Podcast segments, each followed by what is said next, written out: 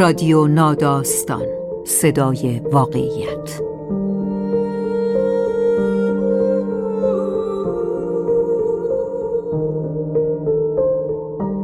فصل سوم موسیقی. راوی شهین دخت نجف زاده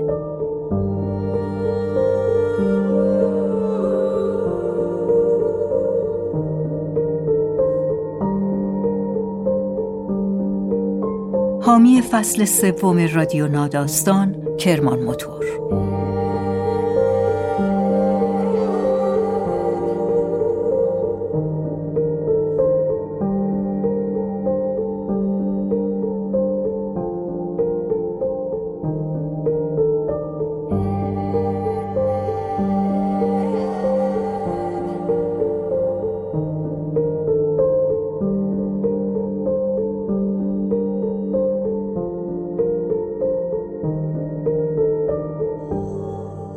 تکنو نوعی از موسیقی الکترونیک است که پیش از همه در دهه 80 در دیتروید ایالت میشیگان محبوب شد و بعد از آن به کل دنیا رفت و کم کم به خصوص بین جوانها طرفدار پیدا کرد.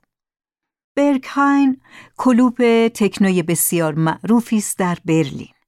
راه پیدا کردن به این کلوب کار ساده ای نیست و چون فیلم برداری و عکاسی در آن ممنوع است تصویر روشنی هم از فضای داخل آن برای کسی که پا به آن نگذاشته در دست نیست. اما متنی که خواهید شنید روایت تجربه زنی 45 ساله از حضور در این کلوب است. روایت شگفتانگیز تجربه موسیقی تکنو. تکنوی درست و حسابی. نوشته جولیا بل ترجمه نیکزاد نورپنا. با صدای شقایق صادقیان.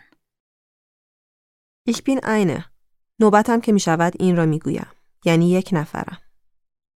دفعه اولم نیست. قبلا هم اینجا آمدم. جلوی نیروگاه عظیم در فریدریش هاین. درست آن طرف رودخانه شپری در برلین شرقی سابق. نزدیک جایی که سابق بر این دیوار برلین بنا شده بود. دفعه های قبلی دوستانم هم در صف همراه هم بودند. اولین بار شنبه شب گرمی بود و سه ساعت منتظر بودیم و از غذا سالگرد تأسیس کلوب هم بود. خورشید داشت طولو می کرد که نوبتمان شد و راهمان دادند. دومین بار وسط زمستان بود و چهل دقیقه توی صف بودیم. سرمایه منفی یازده درجه تا مغز و استخوانمان نفوذ کرده بود. امروز اما مثل برلینی های اصیل تنهایی آمدم. یک شنبه است معمولی در ماه آوریل. نه به هوای مواد آمدم، نه مست کردن، نه می‌خواهم با آدم ها قاطی شوم. راستش وارد که شوم اگر کسی زیادی به هم بچسبد احتمالا فاصله هم بگیرم. زنی 45 سالم که آمدم با خودم باشم و غرق موسیقی تکنو شوم که از یکی از بهترین سیستم های صوتی دنیا پخش می شود. هرچه کوبنده تر و بلندتر بهتر. ساختمان قولاسایی که جلوی رویمان سر به فلک کشیده از فولاد و بتون است و پایین دیوارهایش پر است از گرافیتی. برای برنامه سه بعد از ظهر توی صفم و هنوز نیم ساعتی مانده تا به ورودی برسم. بیشتر کسانی که در صف ایستادند مردند. یک گروه زن و مرد توریست هم توی صفند به امید اینکه وارد شوند اما نوبتشان که می‌رسد راهشان نمی‌دهند. دو مرد که ریش توپی دارند هم هستند که پیداست شب پرماجرایی را با هم گذراندند. به ورودی که نزدیکتر می‌شویم ضرب خفه آهنگ بلندتر به گوش می رسد. در چند متر اول صف کسی جیکش در نمی آید. چون در دیدرس نگهبانهای گردن کلفت دم دریم که آدمهای ناجور را راه نمی دهند. طبق راهنمای وبسایت ها، آدمهای شلوغ و پر سر و صدا حق ورود ندارند. وارد شدن به همچین جایی به خصوص از دید مدیران بیست و چند ساله شرکت های بزرگ و توریست های کنجکاف خیلی باحال است. یک بار زوجی را دیدم که انگار از وسط عکاسی برای مجله وگ بیرون آمده بودند یا شاید از یک مهمانی خصوصی روی قایق تفریحی. معلوم بود زیر دستگاه سولاریوم خودشان را برونزه کرده بودند و دندانهایشان را به ضرب لامینیت سفید محتابی لباس های لینن سفید به تن داشتند و کلی زلم زیمبوی گران قیمت طلا از خودشان آویزان کرده بودند. از آن بچه پولدارها بودند که وقتی نگهبانها راهشان ندادند با بدعنقی بنا کردند به چانه زدن. راستش اینجا کلوپ ترگل ورگل ها نیست. گرچه آدم خوشگل هم کم پیدا نمی شود.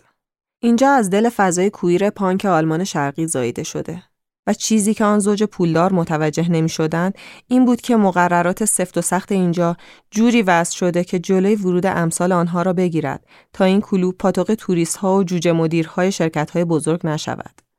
پاتوقی موند بالا مثل بودابا، رونوبو و ایبیزا و جاهای شیک دیگری در رده دیسکوهای بزن و بکوب نوجوانان. از آن محافلی که همه نگران تیپ و قیافهشانند و زیر چشمی همدیگر را میپایند و از بس قیافه می‌گیرند آخر شب صورتشان کج و کله شده. اسم این کلوب برکهاین است و ترکیبی است از اسم دو محله برلین که سابقا دیوار آنها را از هم جدا کرده بود. کرویتسبرگ و فریدریشهاین. خود کلوب توی یک نیروگاه قدیمی متروک پا گرفته که به بزرگی سالن توربین موزه تیت مدرن است. سفن مارکوت رئیس نگهبانهای گردن کلفت دم در که معروف است بریدنی سپیرز را راه نداده گفته هدفش این است فقط کسانی داخل شوند که اهل پارتی کردنند. فقط یک بار او را سر پستش دم در کلوب دیدم. عین الویس سر تا پایش طلایی و صورتش پر از تتو و پیرسینگ بود. سلطان صف بود، سلطانی بی‌عاطفه، یک کاپیتان کرتس امروزی. در این چند باری که سر از اینجا درآوردم هر دفعه که از توی صف نگاهم افتاده به فضای داخل کلوب دلم برایش پر کشیده و با خودم گفتم کاش همین الان آن تو بودم این حس یاد آن باری میاندازدم که در مرتعی در نوریچ انگلستان پرسه می‌زدم و اتفاقی به یک installation هنری برخوردم کلبه با دیوارهایی از ورقهای فلزی مواج خاکستری که از داخلش صدای هیپ هاپ به گوش می رسید. بسیار بلند و کوبنده. بی اختیار بدنم به تکان افتاد. دوبار دور آن کلبه گشتم بعد تازه فهمیدم دری در کار نیست. البته که عامدانه برایش در نگذاشته بودند و بعد که دستم آمد چرا به نظرم بدیهی آمد. صف بستن برای ورود به برکهاین هم بیشباهت به آن اینستالیشن هنری نیست. انگار بخشی از یک اجرای هنری باشی که برزخ را نمایش می دهد. البته بعضی ها با همین تجربه در صف بودن هم کلی کیف می کنند و بعد که از این کیف و حال می‌گویند تازه یادشان میافتد آخر سر راهشان ندادند توی کلوب. حالا دیگر اینقدر به در نزدیکم که صورت نگهبانها را می‌بینم. گروهی برلینی را راه ندادند چون توی صف زده بودند. ناکام بعدی تک دختری است اهل گلاسکو با موهای مدل آناناسی که جین سنگشور پوشیده. کمی قبلتر به من گفت اسم برکهاین را در مجله خوانده. من هودی سیاه تنم است و جین ساده و معمولی بعد از دقایقی طولانی نوبتم می شود. صاف توی چشمایش نگاه می کنم. نمی‌دانم چرا اد همین حالا خمیازه گرفته. کلی زور می‌زنم تا خمیازه نکشم. نگهبان لبخندی می‌زند. به انگلیسی می‌پرسد چندمین بارته؟ نمی‌دانم چه جوابی بدهم. بگویم دفعه اولم است یا چندین و چند بار آمدم یا نه یکی دو باری. نمی‌دانم خالی ببندم یا نه. می‌دانم سنم از چهرم پیداست. در 45 سالگی دیگر معلوم از سنی از آدم گذشته.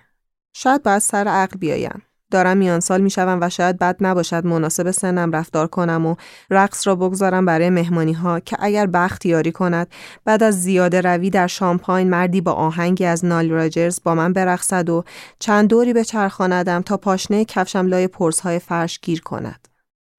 راستش دقیقا برای فرار از چنین مناسباتی به برلین آمدم. آخر سنبه چنین مناسباتی در انگلیس پرزورتر از باقی اروپاست. به خاطر اینکه مجردم و هنوز سر پا و بی بچه رها از قید و بندهاییم که بسیاری از زنان همسن و سالم گرفتارشانند. همین که بچه ندارم از یک طرف زمانت آزادیم است و از طرف دیگر از همسن و سالهایم جدایم می کند. و صد البته از آن روایت عمومی و سرکوبگر و محافظه کار که و کجا چه کار باید بکنم. فرار از مناسبات برای هر زنی سخت است. اگر به قاعده عموم هم زندگی نکنی که بدتر. در نهایت نگهبان دم در سری تکان داد و راهم داد تو و مثل همیشه نتیجه چه شد؟ یکو هوا برم داشت که خریم.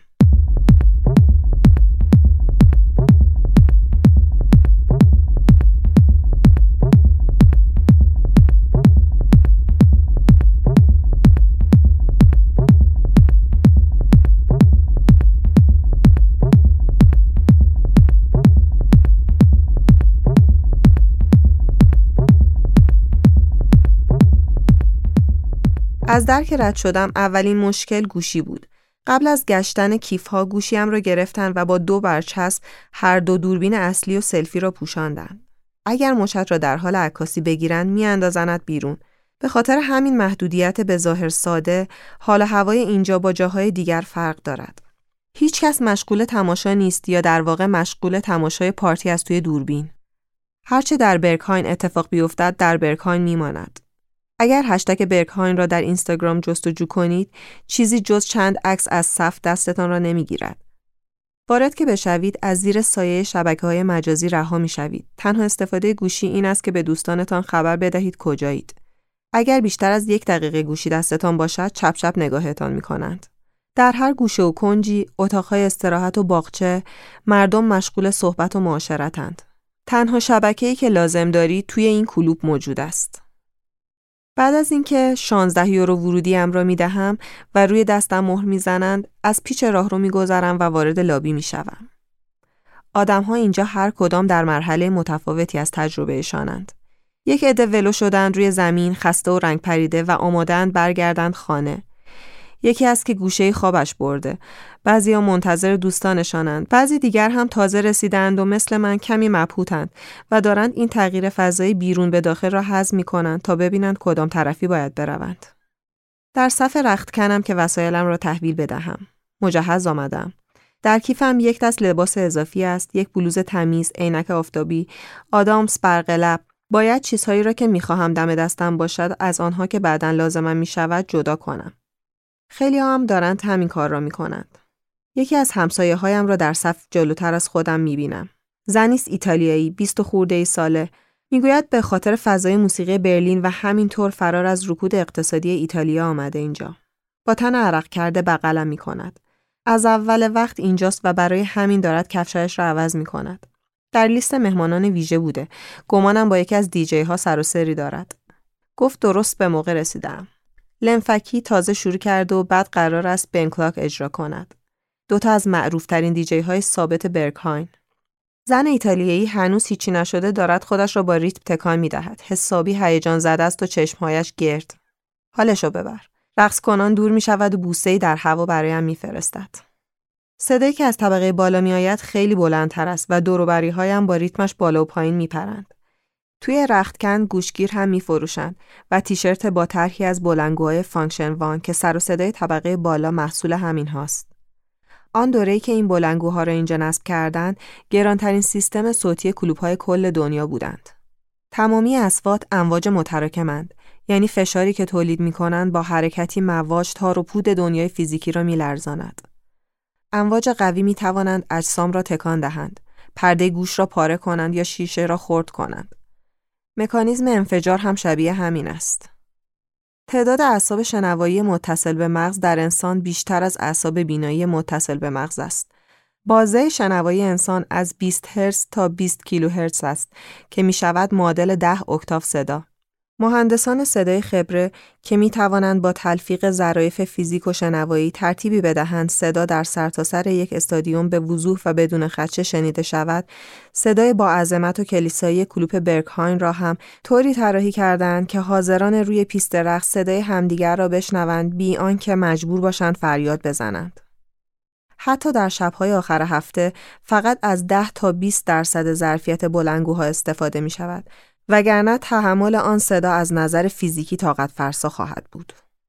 جای بلنگوها به دقت تعیین شده و طوری تنظیم شدند که صدای سود ازشان در نیاید و تمامی اسوات به وضوح پخش شوند.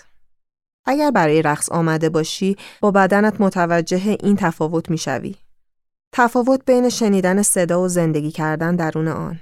صدای بیکیفیت حواس انسان را می آزارد. وقتی صدا بد است جدالی در می‌گیرد بین تو که می‌خواهی به موسیقی دل بدهی و آن صدای سوت مانند که روی مخ می رود و سرت را به درد می آورد. تونی اندروس که طراح این بلنگوهاست می‌گوید صدای خوب مثل مراقبه است. اگر حس کنی حال و هوای مراقبه داری یعنی صدا خوب است. اما وقتی آن مرز بین درون ذهن و بیرون ذهن از بین می رود که صدا معرکه و میزان میزان باشد. بالا رفتن از پله های منتهی به سالن اصلی تجربه نفسگیری است. انگار نفس عمیق بگیری و شیرجه بزنی زیر آب. موسیقی با قدرت از توی بدنم و از دور و برم عبور می کند. بلند و کوبنده و عمیق. نور سالن مثل برق همراه با رعد است با آن گروم گروم به بم موسیقی که مثل ضربان قلب است روی موج صدا پاهایم از زمین جدا می شود حتی اگر علاقه به تکنو نداشته باشی اینجا نمایشی پر شکوه می بینی از آدمها و اسوات و بلنگوها آنقدر خوب تنظیم شدند که می توانی صدا را با تمامی بدنت بشنوی. موسیقی را با تمام وجود حس می کنی موسیقی به مسابه مخدر. حتی اگر صدا را قطع کنی با دیدن حرکات بدن آدم ها می شود فهمید تکنو می رقصند. رقصی است نسبتا شق و رق نظامیوار با مشتهای گره کرده و حرکات ضربتی دست. آنجا روی سن دختری است که دستانش را با ضرب در هوا تکان می دهد و بدنش را مارپیچی تاب می دهد. دیگری دستانش را به شکل خزای شناور در آب حرکت می دهد. رقص تکنو آداب مرسوم در دیسکو را ندارد. چیزهایی از قبیل چشم توی چشم نگاه کردن به جفت رقصت چون سبک تکنو خیلی انفرادی تر است. در سالن رقص همگی همراه همند و در این حال جدا از هم. همگی رو به جایگاه دیجی غرق در اسوات و نورند. با بقیه میرقصی. با سایه های ناشناس و شاید وقتی ریتم اوج می‌گیرد یا آهنگی جای خود را به دیگری می‌دهد از گوشه چشم کس دیگری را ببینی. اگر از کنج نگاهی به سالن رقص بیاندازی انگار کل جماعت یک کالبد است. خیز برمیدارد و بالا و پایین می رود مثل سطح مواج دریا.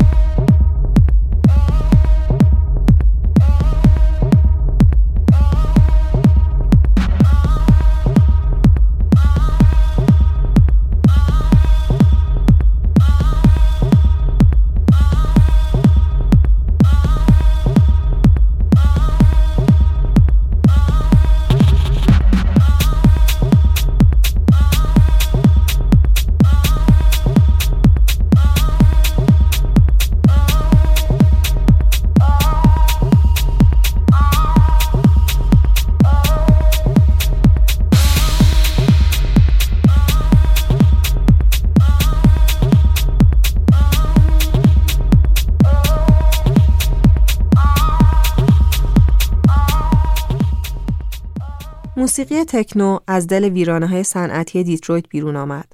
البته پیش از آن در آلمان ابرمرد موسیقی الکترونیک کرافتورک پا به عرصه گذاشت.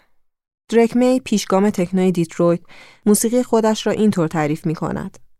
آمیزه‌ای از تکنولوژی پیشرفته و موسیقی سول یا وقتی جورج کلینتون و کرافتورک در آسانسور به هم برمیخورند. این موسیقی صلابت نظم ماشینی کرافتورک را دارد و بر آن ریتم جز سوار شده. در دهه 80 با پیشرفت تکنولوژی دیجیتال امکان ساخت صداهای جدید میسر شد. یعنی با bass synthesizer رولند مدل 303 و ماشین طبالی مدل 808 و از قضا دوران شکوفایی موسیقی تکنو همزمان بود با رکود آخر زمانی صنایع ماشینسازی قلب آمریکا یعنی شیکاگو و دیترویت. پیشگامان تکنوی دیترویت یعنی می، کارل کریگ، جف میلز و همینطور جمعیت مقاومت زیرزمینی که بسیار هم تاثیرگذار بود، همگی از جنگ طلبان دوران رونالد ریگان بودند. با به راه افتادن جنبش زیرزمینی جوانان که بچه های فرهنگ های مختلف را گرد هم می آورد تا در سوله های متروک دیترویت با زرباهنگی تکرار شوند و خلصاور برقصند، کار تکنوباس ها هم بالا گرفت. بعد پای این موسیقی به اروپا نیز باز شد. این موسیقی مردم را در جمعیت‌های چند هزار نفری در های بزرگ و بدون مجوز دور هم جمع می کرد یا در پارکینگ های زیرزمینی مرتعی وسط ناکجا آباد یا انبارهای متروک تا ساعتها بدون رعایت مقررات سلامت و امنیت دور از چشم ماموران امنیتی و پلیس و کلوبدارها برقصند. حداقل در انگلستان واکنش دولت این بود که مثل والدی سختگیر وارد عمل شود. در انگلستان اوایل دهه 90 اجتماع چند نفر دور یک دستگاه پخش و گوش دادن به ریتم تکراری به مرحمت قانون عدالت کیفری و نظم عمومی مصوب 1994 جرم انگاشته شد. اما در برلین چرک و سیاه پس از فرو ریختن دیوار، تکنو منزل معنوی و راستینش را یافت. برلین پر بود از خانه های متروک که می‌شد در آنها پارتی برپا کرد. از پلیس مخفی مخوف شتازی نیز خبری نبود و به خصوص حوالی دیوار مقررات نظم اجتماعی کمی شل و ول‌تر بود. به موازات ظهور گروه هایی مثل بیسیک چنل، کلوب هایی هم از قبیل ترزور، در بونکر و ایورک پا گرفتند. تکنو تبدیل شد به موسیقی متن برلینی که داشت از نو متحد می شد. این روزها این موسیقی دیگر آنچنان در تار و پود شهر تنیده شده که برگهاین یک مرکز تفریحی محسوب نمی شود بلکه محل برگزاری جشنی فرهنگی است. البته دلیل دیگرش فرار مالیاتی است. مالیات کاربری فرهنگی 7 درصد است و مالیات کاربری تفریحی 19 درصد.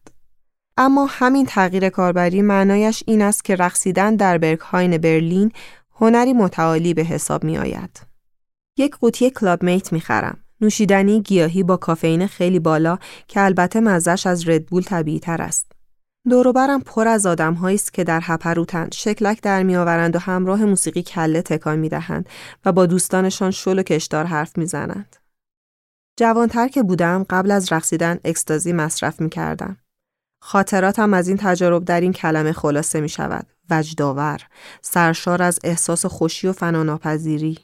ساعتها غرق رقصیدن بودم.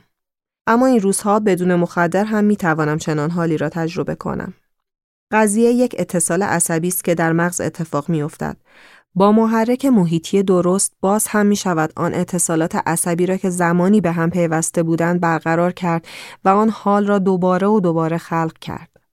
روی سن رقص در شرایط مناسب می توانم به جایی برسم خارج از دنیای مادی. در ایام بچگی مردم فکر می‌کردند موسیقی پاپ مخدری است که شیطان را میفرستد توی جلد آدم. یکی از معدود آهنگهایی که مادرم تایید می‌کرد آهنگ معروف کلیف ریچارد بود به نام چرا همه آهنگهای خوب مال شیطانند. حالا بماند که آهنگ را از موسیقی بلوز وام گرفته بود که خودش شیطانی محسوب می‌شد. البته که آن موسیقی را به نفع مردم سفید و خدا باز پس گرفته بود. بچه که بودم در بریستول به یکی از مجالس سخنرانی بلیگراهام رفتیم. جو شبیه ورزشگاه بود و سرودها و آوازها جماعت تماشاچی را به شور و شوق انداخته بود و سخنران مکار نیز تا تنور داغ بود حقه تمیزی سوار کرد و مردم را تشویق کرد روحشان را تقدیم عیسی مسیح کنند. کار ساده است. به کمک موسیقی تا سرحد شیدایی هیجان زدهشان کنی، بعد این احوال مردم را ربط دهی به تجربه دینی. مردم هجوم می آوردن به ردیف های جلو تا بیلی گراهام آن پیرمرد آمریکایی دورگر تبرکشان کند. توفیق و کاریزمایش دو دلیل داشت. خوش ریخت و قیافه بود و خوب بلد بود جنون جمعی را به امر ماورایی مربوط کند. این نکته همیشه متعجبم کرده که در اوایل تاریخ پارتی های ریو خیلی از آنهایی که مغزشان با مخدر زیاد میپکید عاقبت سر از اردوگاه مسیح در می آوردند. اوایل دهه 90 که پارتی های قانونی برگزار می شد، همیشه اتوبوس هایشان را دوربر محل می شد دید. این قبیل آدم ها مدعی بودند در حین رقص چیزی مذهبی تجربه کردند و البته وقتی از آن حال در می آمدند به شدت افسرده می شدند. اما آن حال وجدامیز را محصول نزدیکی به پروردگار می دانستند و مدعی بودند لابلای نورها و دودها روح القدس را دیدند. سعی می کردن با ادعای دیدن مسیح وسط پارتی بزرگ دیگران را نیز به این راه هدایت کنند. اما به نظرم نکته ماجرا را نگرفته بودند. رقص تجربه مذهبی نیست، بلکه تجربه معنوی است. رمز و رازش بیولوژیک، روانی و عمیقا شخصی است.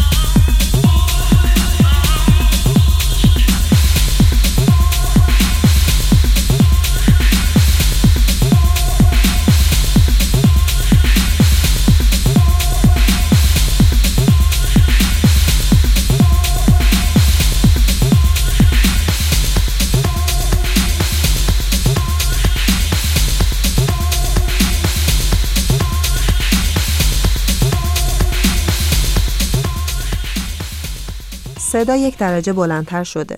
لنفکی ریتم مینیمال نظامی را عوض کرده و چیز پیچیده تری گذاشته. بعد وقفه خلسه‌وار وسطش میاندازد. سینتیسایزر نقمه معکوس می نوازد. جمعیت به هیجان می آید و رقص اوج می گیرد. اجرای دی‌جی های برگهاین ممکن است 5 یا 6 یا 7 ساعت طول بکشد. دی‌جی به همراه جمعیت سفری صوتی می سازد. کندتر، تندتر، بلندتر، ملایمتر. دیجی های خوب از حس و حال و انرژی جمعیت برآوردی دارند و متناسب با آن موسیقی را بالا و پایین می کنند تا کنترل دستشان باشد. حالا حس می کنم موسیقی شکل عینی به خود گرفته و هیبتش بر بدنم معلق است. نوشیدنیم را تمام می کنم و از بین جمعیت راهی باز می کنم و خودم را به وسط سن می رسانم. شل می کنم و تنم را به ضربهای موسیقی می سپارم و به هیجان می آیم. چند هفته پیش یکی از دوستانم بر اثر تومور مغزی غیرقابل جراحی فوت کرد. هفته هاست سنگینی اندوه را حس می کنم. حس اینکه زندگی فناپذیر و غیر واقعی است.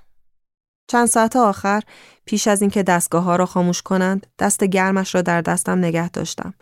بوغ بوغ دستگاه هایی که زنده نگهش داشته بودند در فضای سرد بیمارستان پخش می شد.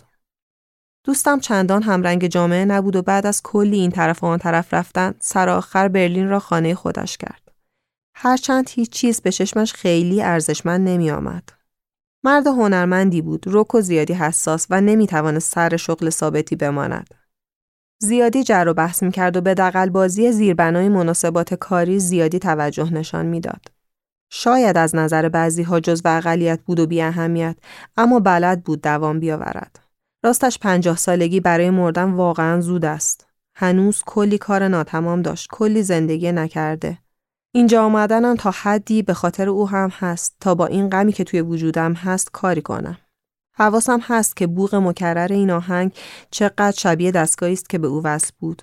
وقتی بالاخره دیدمش دچار مرگ مغزی شده بود اما بدنش گرم بود و پوستش می درخشید. با اینکه مرده بود دستگاه بدنش را زنده نگه داشته بود. اسکنها در جاهایی که باید فعالیت مغزی دیده می‌شد توده سیاهی نشان می‌داد. کجا رفته بود؟ از کسی که مرگ مغزی شده اما نفس می‌کشد چه مانده؟ هفته ها ذهنم مشغول این سوال بی جواب است. نگاهی به جمعیت می اندازم و لحظه قلبم می استد. خیال می کنم او را می بینم که با لبخند کودکانش به سمتم می آید و می گوید داستانی که دارد می نویسد خیلی خوب پیش رفته در حالی که هر دو می دانیم داستانی در کار نیست. محبت های بیشمارش را به یاد می آورم. تک کلامهایش، جست و اطوارش، حرفها و صداها یادم می آید. از خاطرم میگذرد گفته بود تا روزی که بمیرم دلم با فلانی صاف نمیشه یا مگه از رو نشه من رد بشه همین جمله مسخره یادم میآید که انگار یک جور پیشگویی بود انگار می‌دانست عمرش کوتاه است و حرفهایش به واقعیت میپیوندد خودم را به ریتم موسیقی می سپارم و دست و پایم به اختیار خودشان حرکت می کنن. کنترلشان نمی کنم. هیچ حرکتی نمی کنم که قبلا تمرین کرده باشم. فقط اجازه می دهم دستگاه عصبیم به ضرب موسیقی واکنش نشان دهد. دست و پا و تنم طوری حرکت می کنند انگار به موسیقی وصلند و خداگاهیم را دور زدند. یک لحظه از توی آینه رد می شوم و پا به این فضای مرموز تکنو می گذارم. حواسم به خودم نیست. انگار فقط بدن باشم و در عین حال نباشم. خارج از زمانم و حالم در کلام نمی گنجد. ذهنم پر است از احساسات چندگانه. صدای موسیقی اشکالی می سازد. قرمز، سبز، بنفش. بعد کم کم ضرب موسیقی همان اشکال رنگی را به شکل یک ساختمان واقعی در می آورد. موسیقی نوعی معماری دارد که فقط با چشم ذهنم می بینمش. وقتی از موسیقی سیراب می شوم، درکم از محیط اطرافم متأثر از صداهایی که می شنوم شکل تازه‌ای به خود می گیرد. صداها ساختمان متافیزیکی مختص خود را می سازند. اینجا من به چیزی متصل می شوم که از خودم بزرگتر است و بیرون از ایگوی من.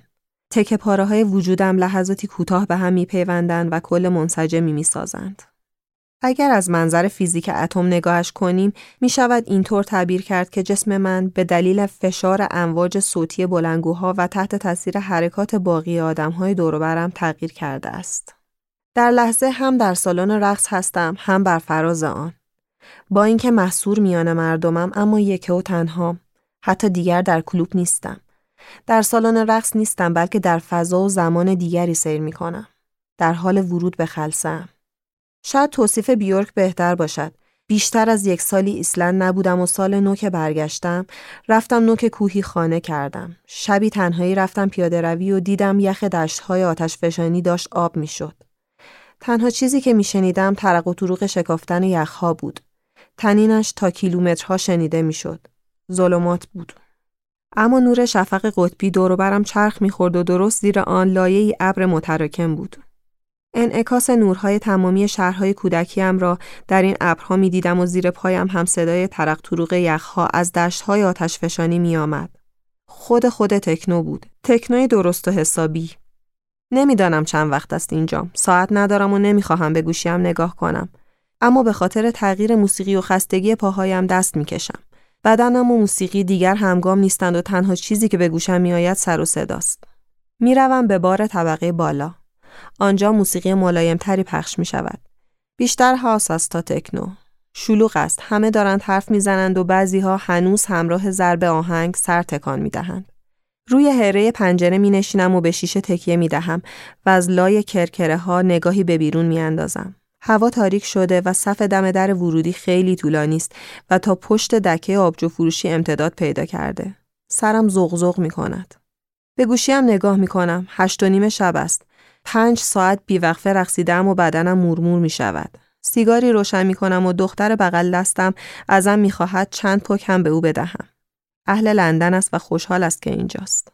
دختر می گوید تمام کلوب های لندن را تخته کردند که درست می گوید.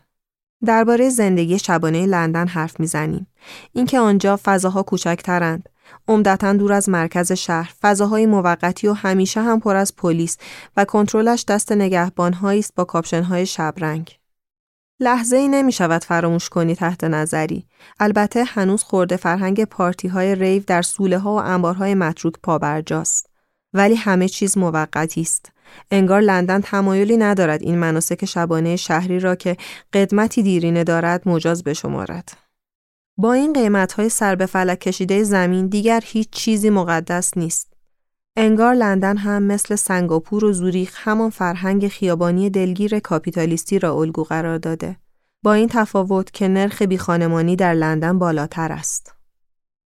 به عوض سیگار دختر برایم آبجو می‌خرد. کمی حرف می‌زنیم و از ترس آینده محتمل سر تکان می دهیم و بعد هم به جدیت خودمان می خندیم که در کلوپی شبانه نشسته ایم به بحث سیاسی.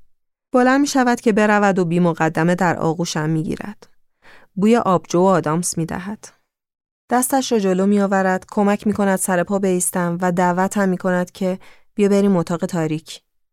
می رویم به اتاقی که پشت سالن رقص اصلی است. چشم چشم را نمی بیند. اما پشت سرم نور کمسویی است که همه چیز را زیر سایه برده. بدنها در هم میلولند، تکنو دیوارها را میلرزاند و آتش تمنا در فضا موج می‌زند. نمی‌دانم چرا یاد مجسمه میافتم که در لابی دم رخکم بود. مجسمه شبه باکوس که جامی بزرگ از شاخ بز در دست داشت. در پیست رقص انرژی تولید و آزاد می شود که نتیجه بدیهی آن نزدیکی بدن هاست. اینجا ما همگی مایناد هستیم زنان هوادار دیونیسوس از اتاق تاریک که خارج می شویم نور سالن رقص چشممان را می زند. انگار که آفتاب باشد پی ضرب تازه موسیقی را می گیریم و دوباره می رقصیم. وقفه در موسیقی موجی در جمعیت انداخته موی دستانم سیخ می شود رقص کوبنده تر می شود باز تسلیم زرباهنگ موسیقیم دختر لندنی را گم می کنم و مدتی بعد در صف رختکن می بینمش. شب از نیمه گذشته و من دیگر نا ندارم. حس می کنم کسی تکه تکم کرده و دوباره به هم چسبانده. منتها نه چندان سر و حوصله. با خودم می‌گویم فقط با دو تا نوشیدنی کلاب میت و یه آبجو بعد جوابی نگرفتم. همدیگر را بغل می کنیم و خدافزی می کنیم. موقعیت نسبتا عجیبی است. باران میبارد و خیابانهای خیس خالی و سیغلی سوار دوچرخه می‌شوم و تا خانه پدال می‌زنم. از کنار بقایای دیوار برلین رد می‌شوم که پر است از هنر خیابانی و راست کار توریست ها. از کنار اوبربام بروکه میگذرم. پلی بازمانده از دوران گوتیک. مزیم به کنگره های بسیار که پاهایش را در دو سوی رودخانه شپری باز کرده. تمام آن شب و مدتی طولانی بعد از آن سرم پر است از انعکاس صدا و نور و رنگ و تماس. و ریتم بیوقفه دستگاهی که مثل دستگاه تنفس بیمارستان بوغ بوغ می کند.